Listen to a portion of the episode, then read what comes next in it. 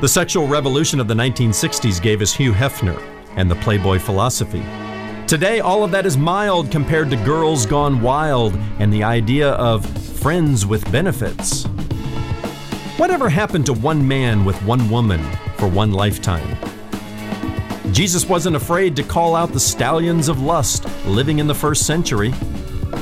In his Sermon on the Mount, he said, Anyone who looks at a woman lustfully has already committed adultery with her in his heart. Adultery begins in the head before it ever happens in the bed. It won't be easy, but it's time to leave Lust Vegas and become a person of fidelity. I'm Ron Jones. Something good starts right now.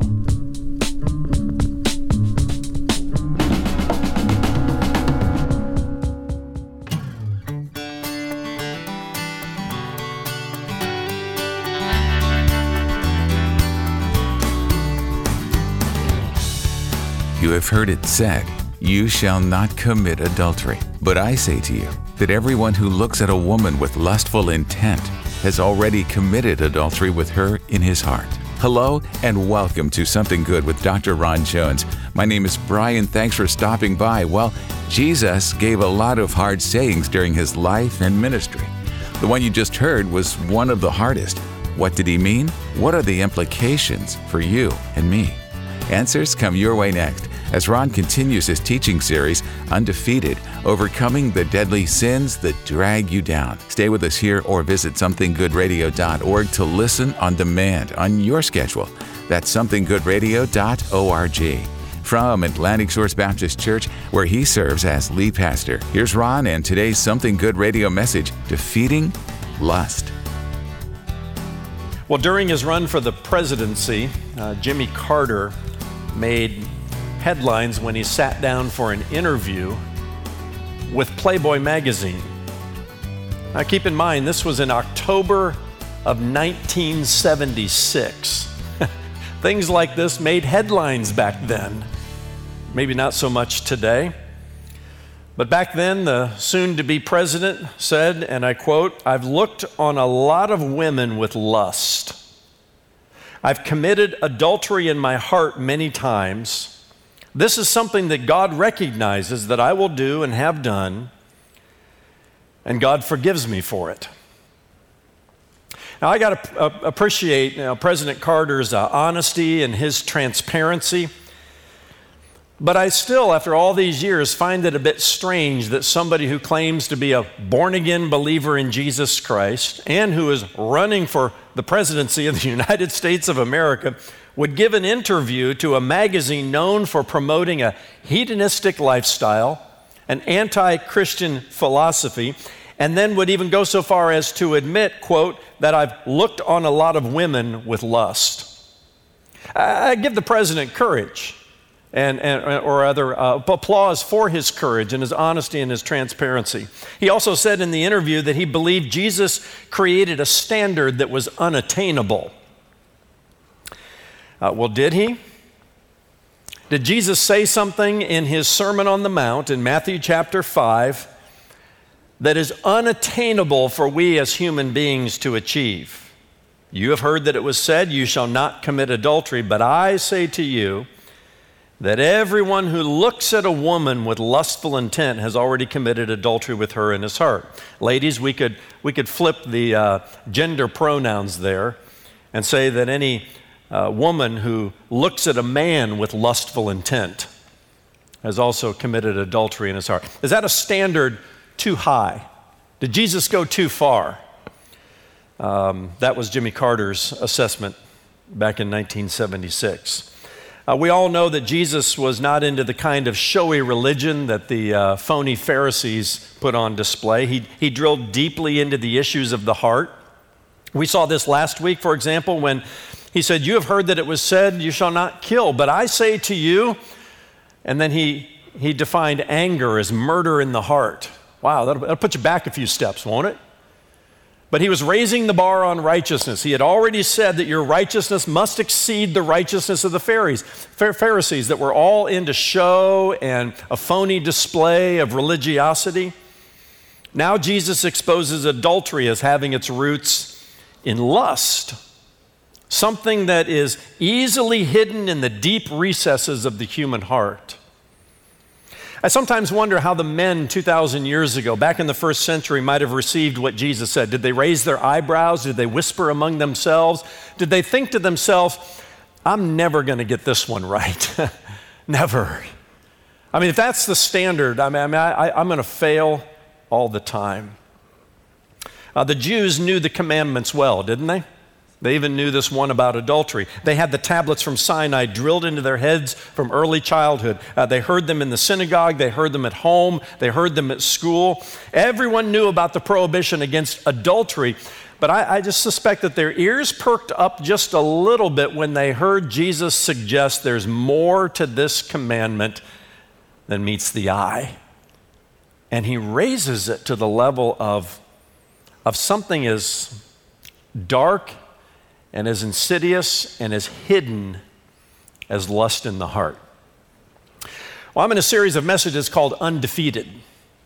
Uh, how to overcome the deadly sins that drag us down. And we, have been talking about a, a, list that appeared uh, many centuries ago, back in the sixth century. Pope Gregory you know, was the first to sketch it out seven deadly sins. It's you know, gone through some revisions over the time, but uh, they include pride, anger, lust, laziness, gluttony, envy, and greed. And throughout this series, we've said that we, you know, we want to we wanna end up undefeated. We want to defeat pride. We want to defeat anger. Today, we want to defeat lust. We want to experience an undefeated season. We want to go 7 and 0. We've said that to do that, we got to look to Jesus, who is the undefeated one. He was the one who on the cross said, It is finished. It was a victory cry. He didn't say, I am finished, they got me. No, he says, It is finished. The plan and the purpose of God was completed. The victory had been won. Paul says in 1 Corinthians 15, Thanks be to God who gives us the victory through our Lord Jesus Christ. And he says this after waxing eloquently about the resurrection of Jesus Christ. When Jesus died on the cross, was buried, rose again from the dead, he won the victory. And that victory is ours as believers in Jesus Christ. But how do, how do we live an undefeated life? How do, how do we sing, go from singing, oh, victory in Jesus, to actually experiencing it in our day to day life, even as we struggle with pride, anger, lust, laziness, gluttony, envy, and greed? Uh, we are more than conquerors in Jesus, we said in week one. But we've come, come to week four, to, to this particular deadly sin called lust. And, and this one maybe uh, gets us uh, more than any other. Uh, let's define it. What is lust? According to the dictionary, it is an intense sexual desire or appetite, one that is uncontrolled or illicit in its desire. And again, Jesus, um, Jesus said that, that lust is adultery in the heart. He takes it to that level. He dares to do so. Some, like President Carter, would say it's a standard that is unattainable. I'm, I'm never going to get this one right. Is that true? Well, we'll talk about that in a moment. But just as back in the sixth century and the centuries that followed, um, these deadly sins and these vicious vices, as we've called them, were often laid aside or laid alongside the heavenly virtues. What are the heavenly virtues that correspond to this deadly sin called lust? Well, one we can talk about is, is fidelity. Fidelity comes to my mind. I bet you haven't heard that word in a while. It's, uh, it means to um, to be faithful to obligations, duties, or observances. It speaks of one's loyalty and the keeping of a trust or a promise. Fidelity in marriage is something we need to pursue in order to counteract uh, the deadly sin, the vicious vice called lust. I remember years ago I invested some of my money with Fidelity Investments. You know, it's a well known investment firm and, and they do a pretty good job. I like their historical returns, I like their investment philosophy, but I also like their name because it suggested to me that they were keeping a trust when they managed my money. Fidelity in marriage suggests I'm keeping a trust, a covenant that I've made with my wife or my husband, and uh, we're pursuing fidelity even in marriage. By today's slipping standards, Fidelity seems old fashioned and prudish, especially when applied to marriage, but fidelity is exactly what a marriage needs to survive the sex saturated world in which we live. Uh, lust and all the images that we come in contact with every day remind me of a, of a minefield. You know, you, you, don't, you don't dare just rush into the field. You might step on a mine and blow your leg off or your arm off. And so uh, the world today is is filled with lusty images everywhere, maybe even more so than in the first century when Jesus highlighted this. Seems like everywhere we go, you know, we're drawn in by provocative images. I remember years ago when we lived in Houston, Texas, at that time the third largest city in America, now I, or the fourth largest, I think now it's the third largest, but it's a city of billboards. Everywhere you travel on the freeways that crisscross the city, there's billboards, one billboard after another. And it wasn't unusual to you know, catch some lusty image because sex sells, right? Out of the corner of your eye. You couldn't even drive down the freeway without the image bombarding you. Now you have sex selling across the media platforms, including books and magazines, billboards, television, the internet. It's like a minefield everywhere you go. Watch where you step, watch where you click. Fidelity in marriage. You say, well, Pastor, I'm not married. Okay, I'm married. Okay, here's another word purity. Uh, purity is another virtue we can and should drop into the conversation uh, to counter the, the deadliness of something like lust. Single adults need to lasso their passions with purity until matrimony. And then within marriage, enjoy uh, the gift of sex that God has given with fidelity. Can I say that again? Single adults need to lasso their passions with purity until mar- ma- uh, matrimony and then enjoy sex within the bounds of marriage while maintaining uh, fidelity. Don't go away. We'll be right back with more of Dr. Ron Jones' message, Defeating Lust. If you're new to the program, we want you to know that all of Ron's messages are archived at our website, somethinggoodradio.org. That's somethinggoodradio.org. And when you stop by, use the Partner tab at the top of the homepage and check out the 828 Club, a special group of people who partner with Ron so that he can share these internet and radio broadcasts the whole year through. Join the 828 Club right from our website or call us at 757 276 1099. That's 757 276 1099. Every good thing God creates, Satan tries to pervert. Sex is no different. Here's Ron and the rest of today's Something Good radio message Defeating Lust. Uh, before we go any further, into this subject, let's just remember that marital love is a gift from God. Uh, se- sex is, is a good thing when it's enjoyed within the context for which the Lord intended it. Hebrews 13 and verse 4 says, Let marriage be held in honor among all, and let the marriage bed be undefiled, for God will judge the sexually immoral and adulterous. God created sex and He gave us sexual desires. Sex was God's idea, not Hugh Hefner's. And it certainly wasn't Satan's idea. Uh, lust is the devil's perversion of a beautiful gift from God meant to be enjoyed within the marriage relationship. And for that reason, the Bible comes with all kinds of warnings, not, not because the Bible is prudish, not because the Bible is not in keeping with the times. No, because the Bible understands the minefield that we walk in and the dangers of. Uh, exploring our sexual desires outside of the proper context. For example, in Proverbs chapter 6, Solomon compared sex with a fire. He asks, Can a man scoop fire into his lap without his clothes being burned? Can a man walk on hot coals without his feet being scorched? So is he who sleeps with another man's wife. No one who touches her will go unpunished. What Solomon is saying here is simple enough for a child to understand. If you play with fire, it will burn you. Keep the fire in the fireplace where it belongs and it will warm your home. Well, the same is true with sex. If you enjoy it within the context for which it was created, which is the marriage relationship, enjoy it and it will warm you know, your relationship and your experience in your home, you play with it outside of that context, it will burn you every time. It will scar your soul.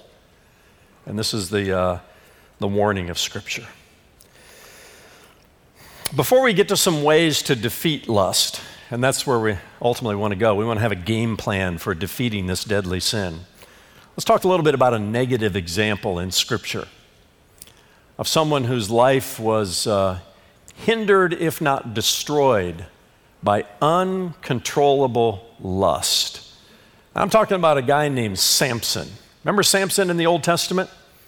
His story is recorded in Judges chapters 13 through 16 of all the judges in the Old Testament. And these, these judges were kind of a combination of uh, spiritual leaders and political figures at the same time. And, but of all the judges mentioned in the book of Judges, Samson gets the most editorial space 13 through 16. And, and we, we learn about his birth and his parents who longed for a child there in chapter uh, 13. But, but Samson, Samson is the strongest man in the Bible. All right? I mean, this guy had muscles in places that we didn't even know we had places. I mean, he, he was just a, a strong man. Some people describe him as a he man with a she weakness. He was strong physically, but he, he was weak when it came to controlling his passions. And the first indication we get of this is in chapter 14, beginning in verse 1, where it says Samson went down to Timnah and at Timnah, he saw one of the daughters of the Philistines. Then he came up and told his father and mother, I saw one of the daughters of the Philistines at Timnah. Now get her for me as my wife. A lot of cultural things going on in, in this text, one of which is back then, uh, it would have been common for Samson's parents to arrange a marriage. They were looking to marry their son to uh, another Israelite, another Hebrew, uh, the, uh, someone who was part of the, um, the community of faith that they were a part of. But here in verse 1, it says Samson went down to Timnah. It was not only a geographic reference, but it was a reference to the downward trajectory of his life from this point forward. He went down to Timnah and he allowed his eyes to uh, wander into enemy territory. He saw with his eyes a Philistine woman. And he said in his heart and later to his parents, Get her for me. I want her. And this is the first indication that, that Samson's desire for women is just a little off tilt. He's let his eyes wander into enemy territory. Later in chapter 16 and verse 1, and this is the most uh, notorious of Samson's story, uh, it says that Samson went to Gaza. Remember the, the, Gaza Strip? Have you ever heard of the Gaza Strip today? It's in the news quite a bit. Well, that was Philistine territory. And he says he went to Gaza, and there he saw a prostitute and went into her. Okay? First, he let his eyes wander into enemy territory. Now he's physically there. And he sees a prostitute. And he he indulges himself. Of course, the prostitute is Delilah. Samson and Delilah. I mean, what an infamous story. Nobody names their daughters Delilah, and there's a reason for that. She's a woman of the night. And she tempts Samson, and it's an easy temptation. And she wonders, as some of her friends wondered, what Samson's, you know, what was the secret to his strength? And Samson loved to toy with people. You know, he loved to love to kind of um, deceive them into believing that the secret was this or the secret was that. And he does this with Delilah night after night. And uh, she was in cahoots with the Philistine. She was a Philistine woman herself. And, and, and she's trying to set him up for an attack.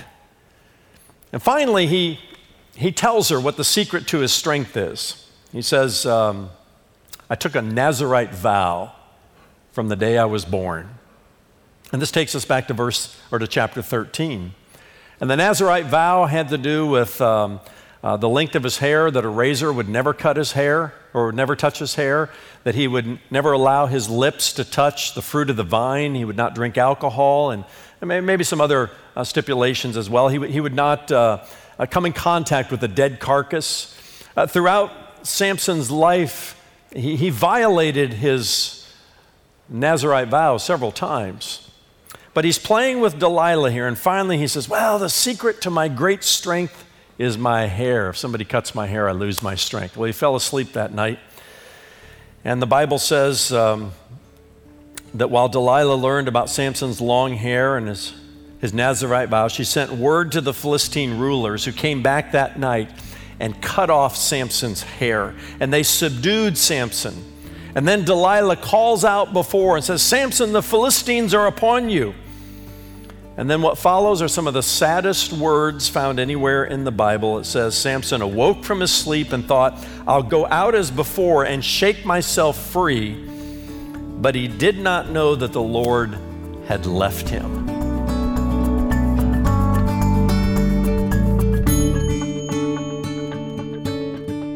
You're listening to Something Good Radio with Dr. Ron Jones. And today's message, Defeating Lust, along with all of Ron's messages, can be heard on demand at somethinggoodradio.org. Use the radio tab at the top of the homepage. That's somethinggoodradio.org.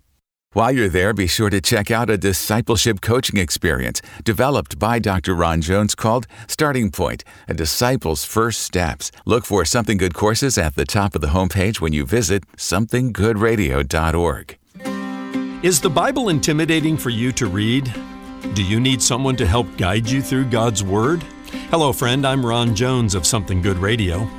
The Bible is the best selling book of all time, but let's face it, it can also be a challenge to read because it contains more than 600,000 words, two testaments, and 66 different books.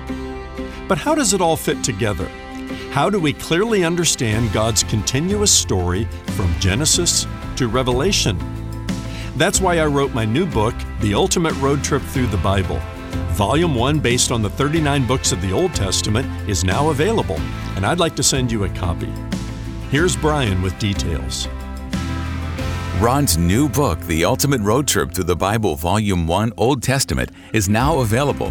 For a gift of $30 or more, request your copy of the 384 page book today. When you order the print book, you'll also get instant access to the Route 66 Digital Library, a $275 value.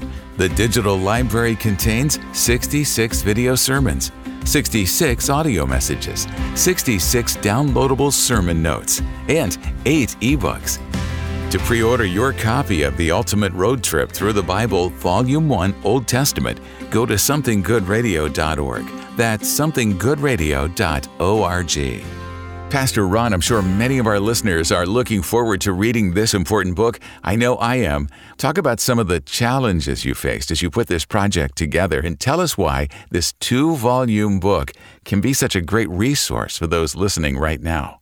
Brian, I knew the ultimate road trip through the Bible would be a pretty big challenge to write as a two volume set. As challenging to write as the Bible is intimidating for some people to read. But it was truly a labor of love, as is reading God's Word from Genesis to Revelation.